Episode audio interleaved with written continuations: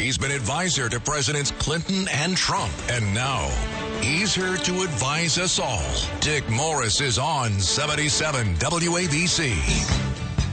Clowns to the left of me, jokers to the right. Here I am, stuck in the middle with you. Yes, I'm stuck in the middle with you. You know, Biden can't get it right with technology. Up in the sky, he's got balloons. On the ground, he's got trains, and none of them are working. Uh, but you know, he's he's technically challenged uh, in, by anything that happens. His incompetence, his inability to adjust to stuff, is so on display.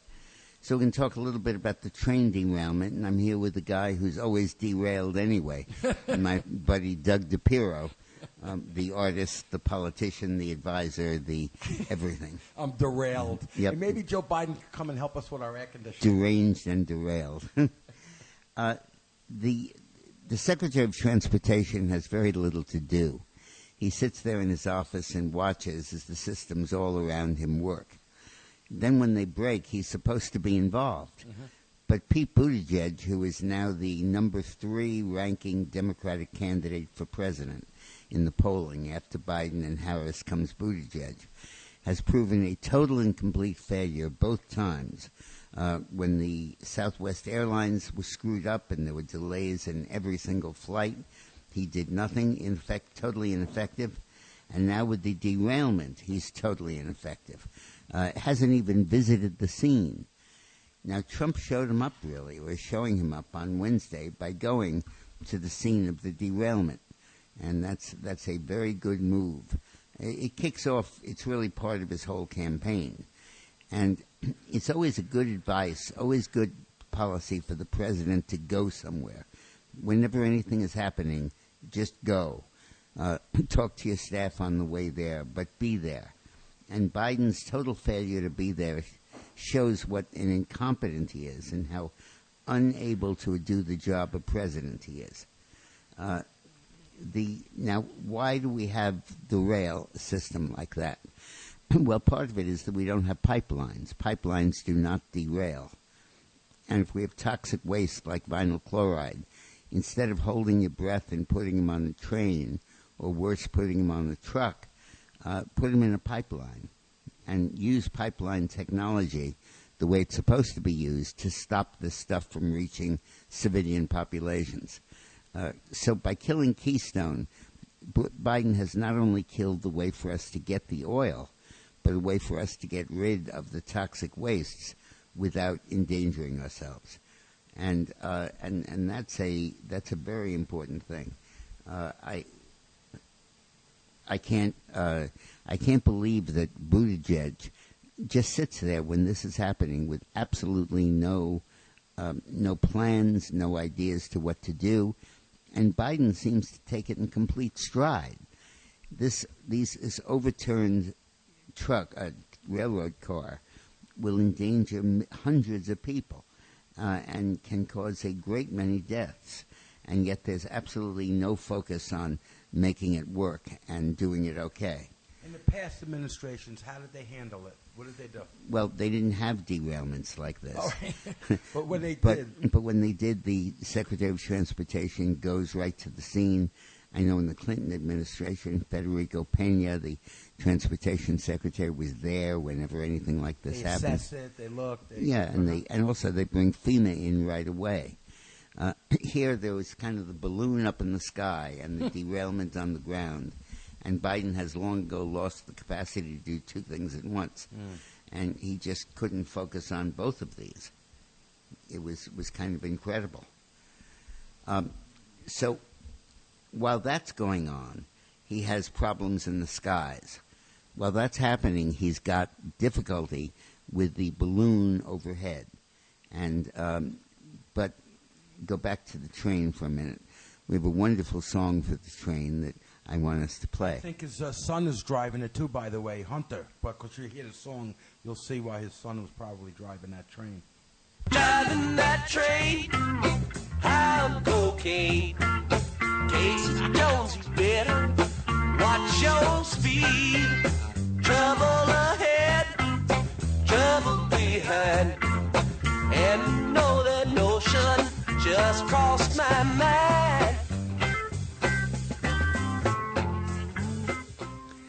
That's that's a good idea to drug test people who are using who are have the, who are, whose fathers are running for president or who are running the train system in the country, and um, the failure to do that is is pretty evident. But while the trains are derailing, he's completely helpless in the face of balloons overhead. He has no idea what they are. For the first time, we're having people actually believe there are indeed UFOs with Martians and little green men on it. And uh, this problem with UFOs is uh, is just becoming incredibly intense because nobody knows what they are. Look, up in the sky, it's a bird. It's a plane! It's Superman. Yes, it's Superman. Strange visitor from another planet who came to Earth with powers and abilities far beyond those of mortal men. Superman, who can change the course of mighty rivers, bend when I was when I was young, uh, when I was about ten years old, my mother is, was a writer, a fairly well known one, and uh, she had an interview with a guy named Mort Weisinger, who was the creator of Superman, and she told me I was about eight, and she said Superman is coming to dinner tonight. So when he rang the bell and I opened the door, this short, fat, bald guy walks in, and I said, "That's Superman." he said he got got that reaction a lot. Stupid man. Yeah, but I have a basic question that that nobody's really answering, and I'd love to hear the answer to it. What technology is there that you can can monitor from a balloon, but you can't monitor from a spy satellite? Spy satellites have the visual technology that is second to none, and can literally read what what dollar denomination you're holding out when you hold out a twenty or something. Uh, they can read license plates off cars from several miles up. Right. What advantage is a balloon? So I asked uh, the I asked one of the generals who's on Newsmax a lot. I think James Holt, and he said the answer is digital information. It's not so much that they can look; it's that they can hear uh, what you're getting, and they can hear the digital traffic going on Really? and it gives them a significant edge whenever any problems occur. And uh, so, so probably that's what we're talking about. But you can't escape the feeling with this situation with the derailment and the balloon that Joe Biden doesn't have a clue what the F is going on. I mean, none. His staff doesn't. He doesn't. If it's in the normal realm of everything, hollering about the debt limit or criticizing MAGA Republicans as crazies, he can do that. But throw him a curveball, throw him a new situation, uh, even a very and, and low tech train, high tech a spy satellite makes no difference. He's completely blind to that stuff. You can't And- do an audible. Yeah, and the inability of the president to respond is just becoming very clear, and was on display this week. And Biden's Biden's job approval this week sank from 42 to 40, which may not sound like much, but the entire State of the Union speech, with all the lead up to it, all the talk about he'll announce his candidacy afterwards, all about the hour long speech and the applauding and all of that, moved his job approval from 40 to 46. Now, so at 40 to 44. Now, then it dropped to 42, and now it's back to 40. So it's it, going. it's gone with a balloon. Uh, it's derailed just like the train is. And uh, this comes at a time when Biden is considering whether he's able to run for reelection. And Michelle and others are considering whether to jump in and preempt him. And he, he needed a high job approval at this point. Let me just spend a second on job approval and its impact. You look at a graph of Biden's job approval, and you see that it was stuck in basically the low 40s, 40 to 42, month after month after month. And then in November of 40, November of 22, you see a spike, a two-point spike, completely flat, and then there's a spike, like a heartbeat in a blood pressure machine. And that spike gave him control of the Senate. That two point or three point jump in job approval is probably the single most important cause of the Republican defeats in 22. So when he loses four points or five points of job approval since the State of the Union speech, that is a big, big deal. Talk Radio 77 WABC. He's been advisor to Presidents Clinton and Trump, and now he's here to advise us all. Dick Morris is on 77 WABC. Clowns to the left of me, jokers to the right. Here I am, stuck in the middle with you. Boy, did I just hear right? Did they just have? Did you all just have an add-on where you had Brian Kilmeade attacking uh, West Virginia or someplace for investing in rare earth minerals? Are you kidding me? Rare earth minerals are the absolute essential element that we need. All they do is power every single computer, every single cell phone, every single data analysis. They power our guidance systems for our missiles. They power the ability to use cruise missiles, precision guided hits. They cut. They power our radar. And without rare earth minerals, we don't have anything. And we had 80% of the rare earth minerals in the United States. And then the EPA closed it down. And they closed it down because the left wanted it closed down. They didn't realize back then, they were too dumb to understand, that they couldn't have their solar batteries and their wind farms without rare earth minerals. Ah. But they, so with not realizing that, they forced the closures. And the way they forced the closures was incredible. Apparently, rare earth minerals are mined coincident with radioactive material. They are not radioactive, but they're found right next to the uranium that is. And when you take one out, you take the other out. So the National Energy, National Nuclear Regulatory System got involved and said, hey, these are radioactive minerals that are coming out of the ground. And the rare earth firm said, no, they're not. These are not radioactive. They just happen to be sitting next to them. So the National Nuclear Regulatory Commission said, the hell with that. We are asserting jurisdiction over your mining of rare earth minerals. Even though they're not radioactive, they have nothing to do with nuclear. They simply are there, and that's what we're doing. And then what happened was that they, we, the rare earth mineral people, were suddenly subject to all of the regulations that nuclear power mining is subject to. They had to produce safety reports. They had to have backup systems. They had to have evacuation plans. All of the many red tape requirements that anybody in the nuclear industry has. And they said these costs are bankrupting us. And the then and the Nuclear Regulatory Commission, the international body, said we're requiring this of all of our members, not just the United States. But China's not a signatory. So they told them to go fly a kite Really? and they started to build rare earth mineral mines that did not have any of these safety features that the federal government and the World Health Organization wanted us to have in our rare earth mines. And the result is that they were able to produce rare earth minerals like crazy, and our guys went out of business. So in 1990, we had 80% of the world's rare earth mineral production. Now we're down around 10 or 15%. And it's because of this useless, needless, totally ridiculous and absurd regulation that NRSC, the Nuclear Regulatory Commission, imposed. Nothing like changing the playing field. Yeah, but Brian Kilmeade, check your damn facts. It's really important that we do mind this stuff. Now, yesterday I had my um, TV show that I do every week on Newsmax called Democracy. And I had a guest on named um, um, Mike Wilkinson. Wilkinson.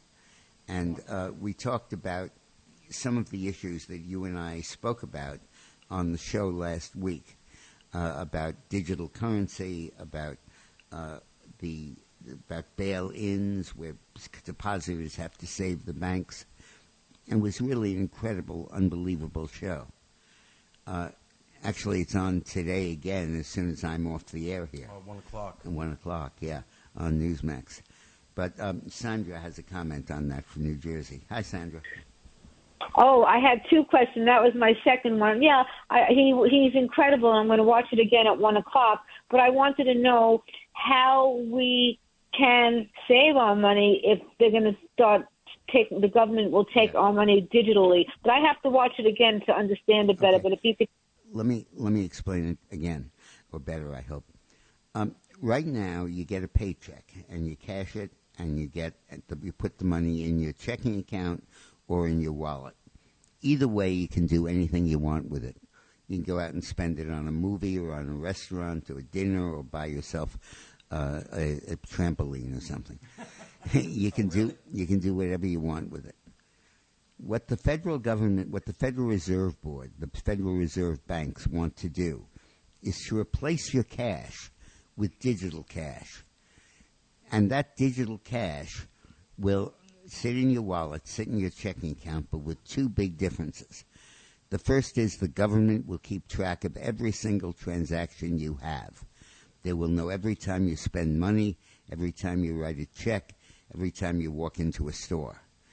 And secondly, if they don't like the way you're spending the money, the government can flick a switch and turn your money off. Just like if you have a bank card and you have thousand bucks in the bank and you go to buy something and the clerk says your card won't go through. They don't know why. You can't argue back with the machine. And if the government decided that no, you shouldn't buy this gun, or no, you bought too many fossil fuels already, we're not going to let you buy this gas. We're not going to let you spend it on whatever you want to spend it on. Your money becomes a useless piece of plastic, and you can't use it at all. So, first, the government monitors it, and secondly, the government can turn it off anytime they want. Now, this is precisely and exactly the tool of control that the Chinese Communist Party uses in China. They have 120 million people on digital currency right now, $6 billion of digital currency in circulation, 1.2 million merchants who only accept digital currency. So it's taking over China.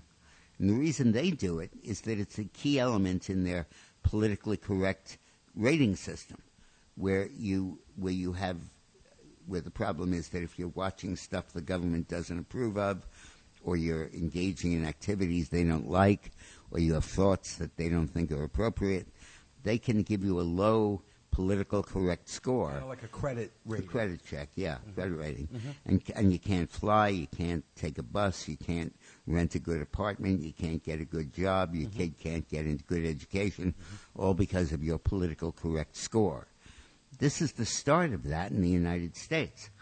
This will permit the government to grade you Oh, based on what you're doing. So if you think I'm crazy and this is conspiracy theory, okay, think again.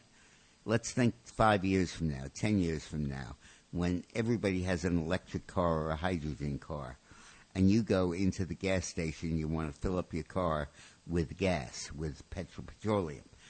And the politically correct digital currency guy says, no, you can't do that. We're not going to let you do that. Or you go into a arms store, a, gun shop, and you say, I want to buy a rifle. And the background check says, no, you can't. They can turn off your credit, your dollar card, your bank card, in effect, so you can't use it. And Problem getting a, a motorcycle or a classic car? I got to be able to buy my. Yeah, you probably will. Uh, I mean, very many people will have problems with stuff because the government has problems with it.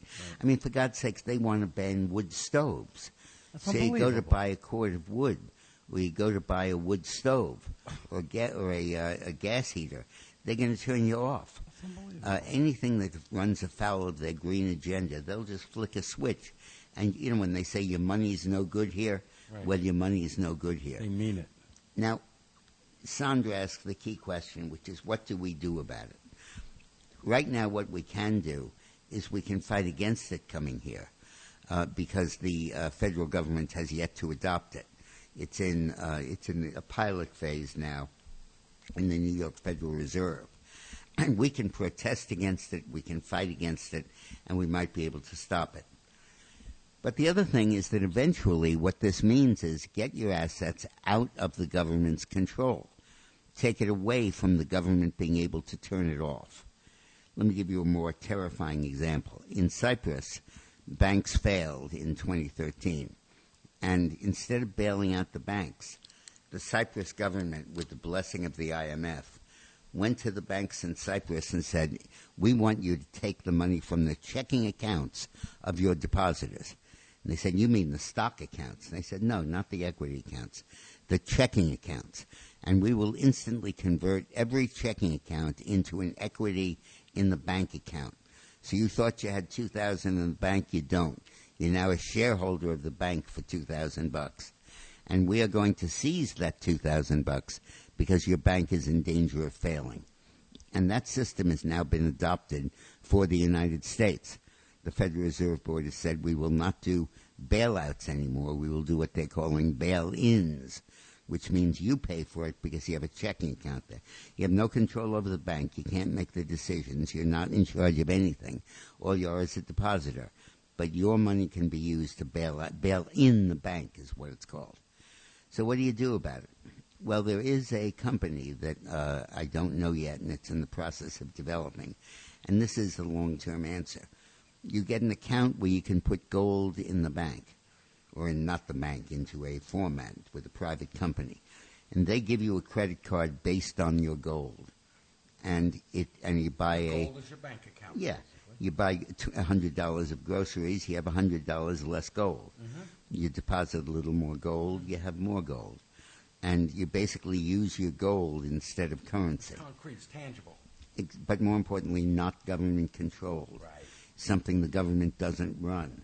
Whenever you're dealing with dollars, you're dealing with something the government is running, and that's what's so dangerous about it. Hi, it's Lou Dobbs for Priority Gold, America's precious metals dealer. These are volatile times with high inflation, soaring debt, wars on multiple continents, and rising financial stress. Central banks are buying gold to diversify their reserves, so are many Americans. Call Priority Gold and find out how precious metals can help you diversify your portfolio. They're highly rated and happy to help. Call 1 303 6357 or get a free gold guide at PriorityGoldGuide.com. That's PriorityGoldGuide.com.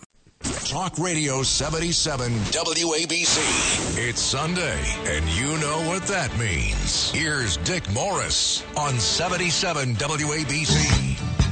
Clowns to the left of me, jokers to the right. Here I am, stuck in the middle with you. Yes, I'm stuck in the middle. Hey, so let me go to Tony in Clifton, New Jersey. Hi, Tony. Tony. Hi. So I was thinking about the whole concept of approval ratings, and I think Right. it's such.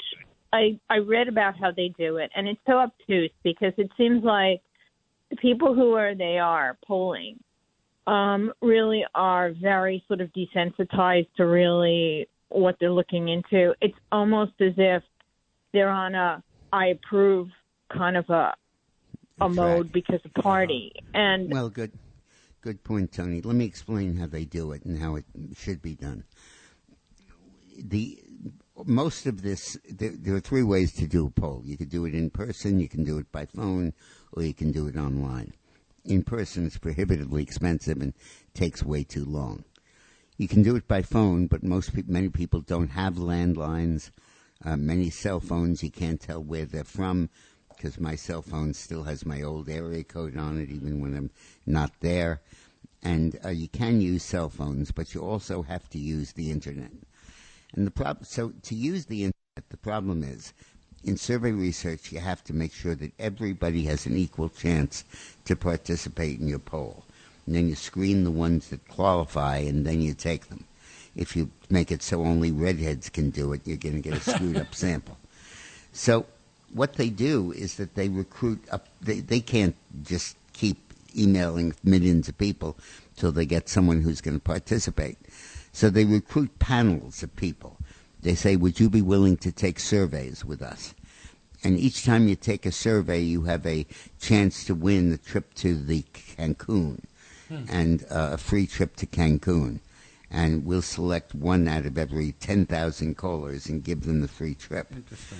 And they sign up and they say, "Yeah, we want the free trip," and there are lesser rewards, but you you get the point.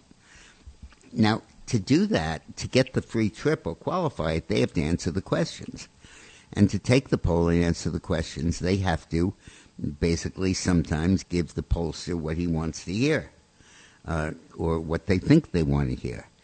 But you get a lot of people who are not voters, don't plan to vote, don't follow politics, but just take the survey, give the answers that they think they're supposed to give so that they can qualify for the trip. Mm-hmm. And it's one of the problems you have with polling. Now, approval rating, the only reason it's significant is that it's historic. It's been asked every week since 1930s. And you can follow the trends in presidential approval scores and it gives you a historical frame of reference to understand politics. But you're right, Tony, it is a flawed mechanism. Now, we have a new candidate running for president, uh, Nikki Haley, who is taking on Donald Trump.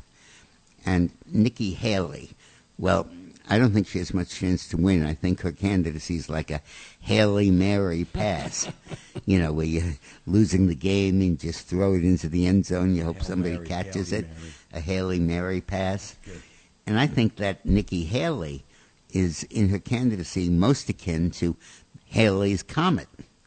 Uh, so that's what I think of her.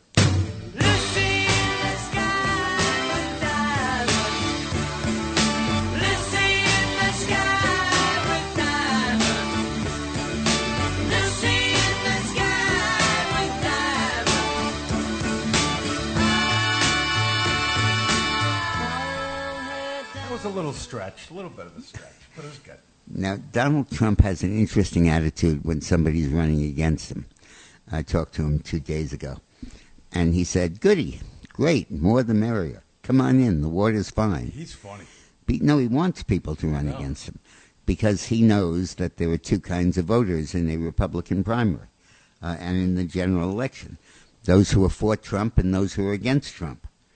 Those who are for Trump are not going to be seduced into voting for DeSantis or for Nikki Haley or for Mike Pence or for anybody else. They're going to vote for Donald Trump. Those who are against Trump are going window shopping now, saying, "Hey, can you mm. let me see what this candidate's like? Let me see what this person's like." In fact, it was seven years since Donald Trump burst on the scene politically and saved us from Hillary Clinton and put the Republican Party back in power. And many voters are getting the seven year itch. they're looking around, they're following whatever else is out there. They're saying, boy, what I have maybe isn't that great. And uh, they're window shopping for candidates. And they come up with DeSantis and with Haley and with Mike Pence and with uh, Mike Pompeo and whoever else they come, Jim, uh, Tim Scott. But it's just window shopping. And basically, what it means is that the anti Trump vote is divided seven or eight ways. And none of these primaries have runoffs. All of these primaries are simply the first, the person in first place wins the delegates. So it's not like it's a whittling down process. If you have a seven way field, the front runner is going to win every time. And it's going to be Trump and it's going to stay Trump. Now, Nikki Haley herself, uh, she's just a, a wannabe. She she was UN ambassador. She was governor of South Carolina. Best comment about her I heard was from um, mm, um, a famous conservative, rep- oh, uh, Marjorie Taylor Greene, Oh yeah. who said that she's she's Jeb Bush in heels. because she comes from the same party, the same wing of the party that Jeb Bush does, Bush the. Bushes, and uh, they the Bushes and the Trumps are like the Hatfields and the McCoys, and they have battled for the control of the Republican Party ever since 2016. When the when the Bush dynasty said, "Well, now it's time for Jeb," thank you, George H. W. Thank you, George W. Now it's time for Jeb. And he ran for president, and he ran smack into Donald Trump. And Trump destroyed him. Not only knocked him out, but knocked him out of politics and made a mockery of him. He called him low energy Jeb, and everybody was laughing like hell at him. And it became clear that this was an empty suit who was just carrying a famous name. Sure. And the Bush family has never forgiven Donald Trump for that. And that's why Liz Cheney, the daughter of of Mike Cheney, No, John. The- John- Oh, oh, oh, yeah, right. No, Dick, Dick Cheney. of Dick Cheney, Yeah. uh, uh, Bush's vice president, took him on as a member of Congress, and she did that because it was a revenge hit for the Bush family. It was part of the ongoing war between the Bushes and the Trumps. Is that also with McCain also and his daughter? Yeah, and McCain was part of that. And his daughter, And his daughter siding against Trump. But uh, that's all it is. And, uh, and she really has nothing to run on. Uh, she's hoping to use the age issue. And listen to how she's trying to thread it. She says it's a serious problem that, that Biden is 80 and he's addled and he's demented and so on. But Trump is kind of right behind him. Yeah, sure. But he's not addled, he's not demented, but he's old, so let's throw him out anyway. Yeah. And that's like you go in to get a job and somebody says, How old are you? And you say 75, and they say, Oh, well, we won't look at you. We're not hiring people over the age of 50. And that kind of age discrimination is really what's going on. Right. I told Trump that line, and he said, They should see me on the golf did you course. see me? I shot 70 today. Yeah, was Out of 18 holes, 70 for those of you who are Did you golfers see that shot? I hit it over is, the hill. is pretty damn good, and uh, anybody would like to do that. So, no, he's in some shape, that guy. but Nick, don't knock Nikki Haley, and the reason they haven't closed closed in on her and gone crazy is we like her, and we like Pompeo, and we like DeSantis, and we like Pence, Right. and we like them all. We like Scott. We like everybody. We like um, Youngkin. Get a room. We like Abbott. Come on, guys. Everybody come in. Yay, and you'll all get one tenth of the anti Trump vote, which is 30% of the vote. So you can get three points each. Congratulations. Whee, Goody. yay. Let's have a victory party. so that's how they're thinking about this. Um, let, let's go to Ralph in New Jersey. Hey, Ralph. Hey, Ralph. Well, you know, thank you uh, once again, uh, Dick Morris. This what happened in in uh, in Ohio. Pretty much describe the state, uh, the so- sad sorry state of affair with Joseph Biden, and what a train wreck he is. You know, he doesn't know what the F is going on. And uh, one thing I agree with Obama is this, okay, when he said, "quote, do not ever underestimate Joseph Biden and how he F things up. Well, we see that happening Obama right, right said now. that. What did he Ob- say? Obama said, never underestimate Biden's ability to F things up. I don't remember He said that. while he was president. He said that. Yeah. Well, absolutely. Thanks, Ralph. Let's go to Monique in Rhode Island with some thoughts about the derailment. Hi, Dick. I wanted to ask Hi, you about Monique. Ukraine uh, and all the lavish funding that President Biden is sending their way. It's so much so that this week we learned that some of that money is going to go to, fund Ukrainians' pensions. You know, at a, at a time when our 401ks have taken a real hit and the Social Security Fund is not secure. So my question for you is, I mean, it, it just seems to me that, you know Ukraine is a popular cause, and that is the only reason that Biden, President Biden, is supporting it and sending our hard-earned tax dollars there. I'm wondering what you think about that. Disagree totally. I'm against his spending money for pensions and what they call economic aid. But um, I'm for his sending all of the military hardware and all of the funds to buy military hardware that he possibly can. Uh, I lived through the Cold War. It was my I don't know how old you are, Monique, but it was where I when I where I grew up. And Russia has always been the major threat to the United States. And when communism was overthrown, I celebrated. In fact, I worked hard on. I helped Yeltsin get elected. And then when Putin took over, I said, "Oh damn, this is the return of this Russian imperialism."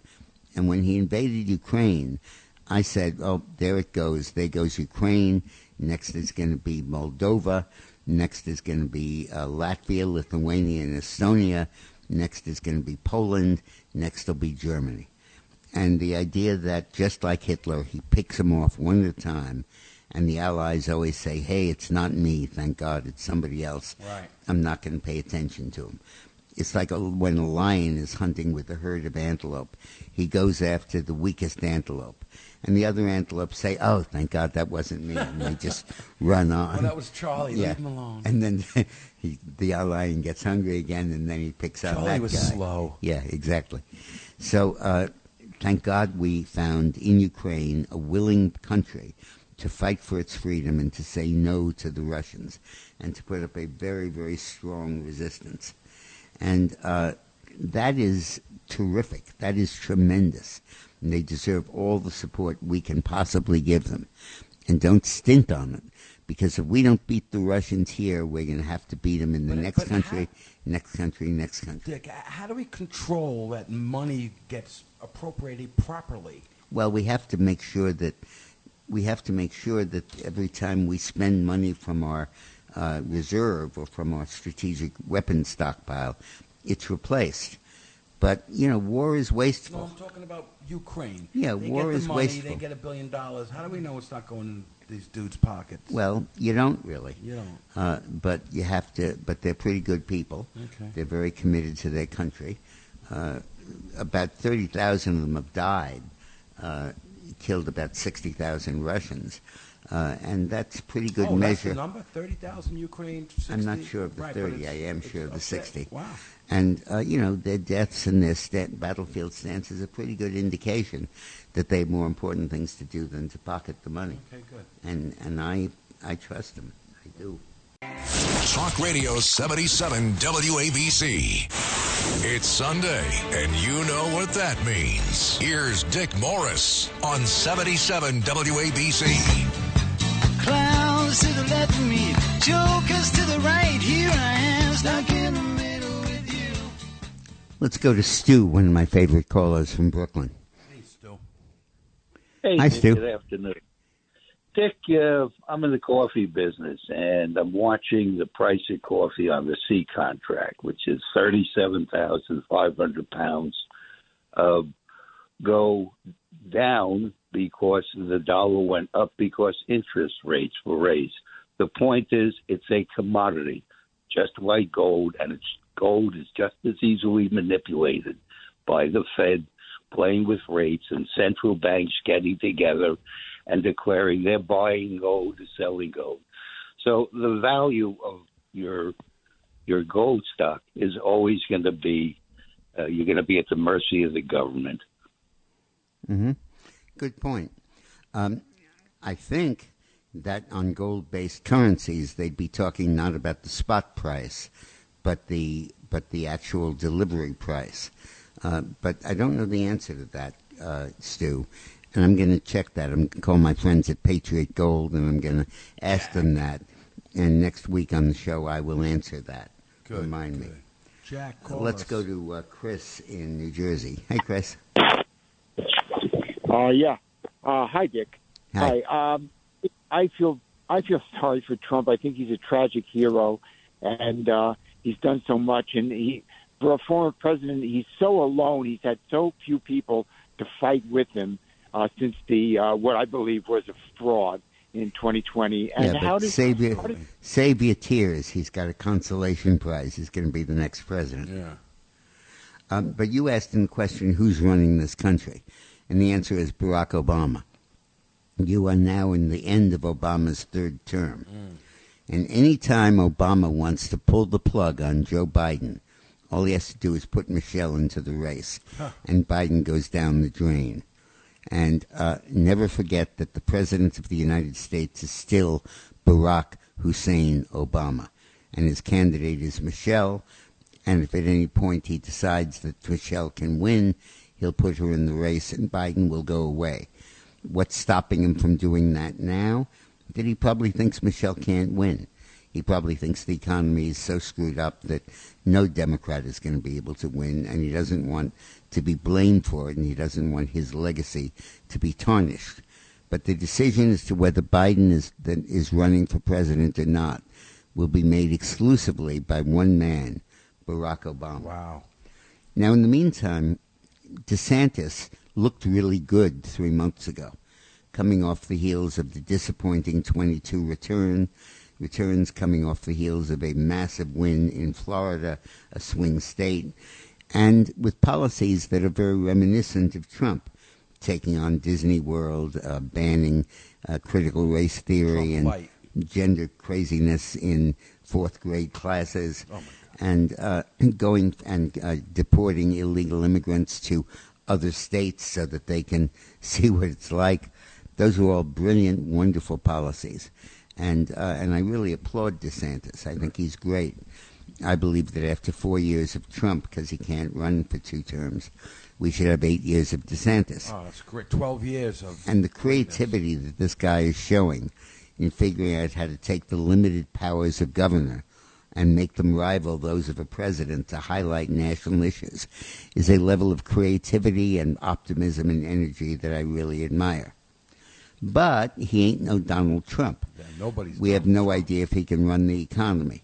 The delicate balance between too much inflation and too much unemployment and be in the middle like a tightrope walker and succeed in getting job growth without inflation is an incredible feat.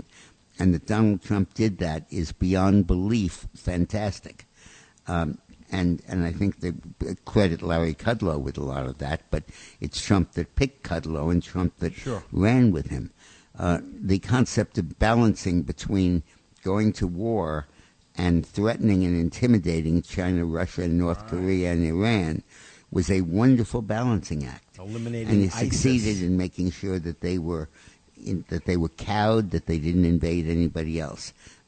Balancing act, uh, and and when he uh, on illegal immigration, when he said, "I'm going to stop it at its source," and went to Mexico, and they said, "You better stop these people from coming into the country. And if you don't, you're not going to sell any products in the United States. I'm going to impose a tariff that'll curl your hair." and they backed off, and there was no illegal immigration. You don't get that kind of intelligence, that kind of thinking, just by looking it off the grass. So um, uh, I believe that DeSantis is uh, is is going, going, gone. Slip sliding away, slip sliding away.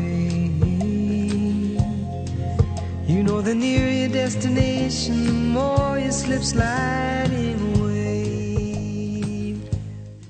Two months ago, three months ago, the smart money said, "Yeah, Trump is ahead, but he's slipping." All of the investigations, the classified documents he took home, uh, the uh, who's responsible for January sixth, all of that stuff has created an environment which is really hurting him, and he's slipping. And DeSantis is the is the new Trump, and he's going to beat him because he has Trump's policies, but not his personality. And now that's gone. Uh, Trump has moved his approval rating up decisively ahead of DeSantis's and ahead of everybody else. Uh, he has a positive, favorable, unfavorable ratio, whereas Biden doesn't, and DeSantis doesn't, and no other candidate does, because Trump has really been able to improve his image and really show that he's not always fighting with people, but is making affirmative, positive proposals for the future. And they're wonderful proposals. Everybody looks at the crime rate and wrings their hands. And Trump says, if there's a prosecutor that won't go after crime, I'm going to replace him and send in U.S. Marshals to do the job instead. I love that. He says that if a school is demanding critical race theory for fourth graders, they're going to lose their federal aid. I won't give them any money. He says that if a jurisdiction is laying off police officers and cutting back on police budget, defunding the police, well, I'll defund their government too and cut back and cut off their federal aid. Leadership. He knows how to lead. He knows how to be strong. He knows how to make stuff stick. And now, when we're facing this, this ordeal of censorship by the FBI, by Twitter, and by high tech, Trump says that if any college or university censors speech, censors free speech, they will lose their federal funding. Lo- the kids will lose their scholarship aid. I want free speech on any campus that gets federal assistance. He said that, that I'm not going to let anybody censor the internet. And he said that anybody that does is going to lose their protections under Section 230 that says you can't sue us because we're like a publisher. And you can't sue the uh, newspaper because of, of uh, stuff. And I'm going to but what Trump says is, I'm going to strip away those protections, and they're going to have to learn not to censor people. Diego. on a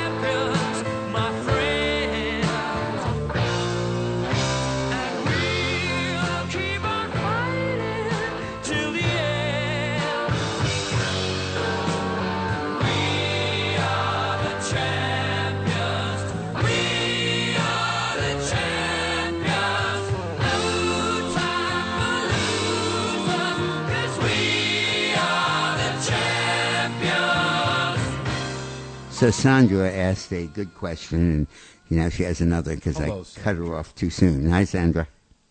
Oh, oh, thank you so much. I, I wanted to ask you, you know that Donald Trump can charm a snake. Why can't he maybe fix the rift with, you know, you know, like, you know, um, Fox News or Murdoch? I mean, why can't he try to fix the For rift one a big little bit? for one big reason, Murdoch wants to run the country. Murdoch wants a president who says yes, sir, no, sir, signs on the dotted line, and does whatever Murdoch wants. He's morphed from a media guy to a, political boss, would be puppeteer. And Donald Trump told him to go to hell. He's not going to be able to do that. And he knows that he won't be able to do it with Trump. And that's the reason the big money guys in the Republican Party are all opposing Trump because he doesn't need them. Uh, Donald Trump raises his money online. Uh, Trump raised $300 million last time in donations of under $100, typically under $50. And when guys come around with checks for 300 million, he doesn't need it. He tells them get lost. And Trump gets a lower percentage of his money from rich people than any other candidate. So he doesn't then don't control him. The Club for Growth, which is a collection of rich conservatives who want to promote free market economics and they want to be a but they've morphed into wanting to be a political machine and endorse the candidates who they want and they're mad at Trump for not following their orders. Uh, Trump tells them to get lost uh, because he ha- he doesn't need their money. And this is the first time you've seen a Republican who doesn't need the money of the fat cats. And it's not a question of patching up the rift. The rift is because he's independent and won't cotton to them. Thank you, Sandra. I appreciate that. He's sweeping under the rug, is what he's doing. Let's go to, uh, is that John? Yes. Let's go to uh, John from Staten Island. Hey, John. Hi, John. Hello, John. Mr. Morris. Uh, Mr. Morris? Hello? Yes. Yes. Hi. Hi, Okay. John. Hey, really quick question. In regards to Joe's dementia or Joe as a agent of China, when we are doing a, a deal with Iran that's sending drones and weapons to Putin for him to blow up people in Ukraine, when was the last time in World War II did uh, FDR try to do a deal with any Axis power that was dealing with the Nazis or the, the Japanese at the time, Never. and it was Never, blowing of up? Yeah, never. Uh, and uh, and and that's a good question. Biden is wrong for that. Thank God he wasn't able to work out a deal. Thank God the deal probably is dead now, isn't going to be resurrected. And if Trump wins again, Iran is basically screwed. But I had an insight about Iran I want to share with you. You know, Trump imposed economic sanctions on Iran. Nobody could buy their oil. And then Biden came in and lifted that and said, no, feel free to buy their oil. And everybody assumed their oil sales would zoom. Well, before Trump came in, Iran was selling about 4 million barrels of oil a day. When Trump came in, it dropped to about 500,000 a day because he imposed the sanction. Now it's up, but it's only up to 1.5 million, not the 3.5 million it was before. Iran has lost about 60 to 70 percent of its oil revenues because of the legacy of the Trump sanctions and the chances that they'll come back. And everybody's scared to death to be dependent on Iranian oil because they don't know when it's going to become illegal again. All right. Well, thank you. Thank you. Dick Morris. It's Thank an you, honor Doug. to be here with you. See you guys next week. Thanks, Diego.